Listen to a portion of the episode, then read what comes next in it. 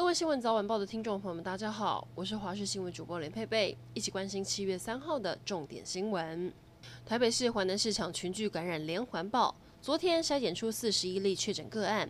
根据北市府拿到的最新数据显示，昨天采检了三千一百四十人，又出现了五例阳性。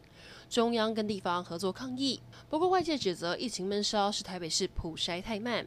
北市副市长黄珊珊反驳，没有人会故意染疫，重点在扑灭疫情。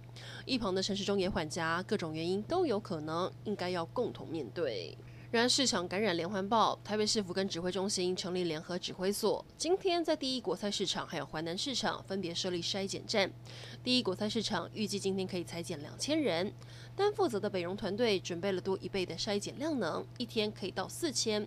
另外，淮南市场也预计要采检八百位。不过，有摊商跟货运司机抱怨，筛检虽然重要，但是还是能让大家打到疫苗更重要。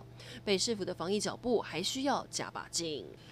然而，除了北农、华南市场、嘉行市场都有确诊个案，市长柯文哲又丢出震撼消息。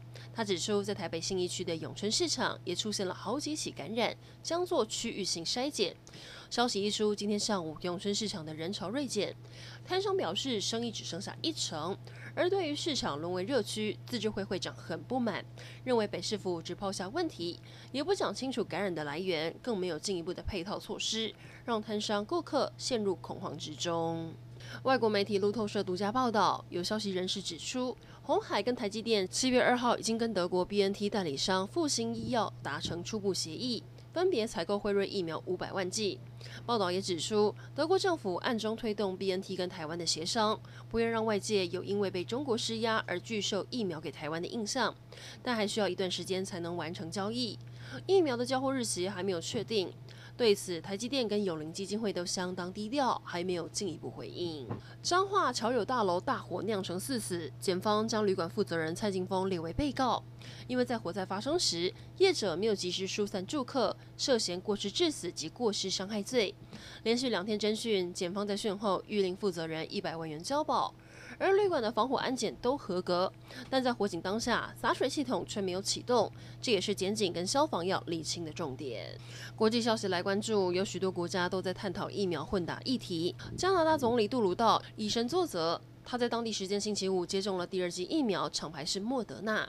其实今年四月，杜鲁道接种了第一剂疫苗，当时他打的是 AZ，后来出现一点轻微的副作用。如今第二剂疫苗，杜鲁道接种的是莫德纳。目前加拿大有六成多的民众已经接种至少一剂疫苗，将近两成的人已经接种两剂。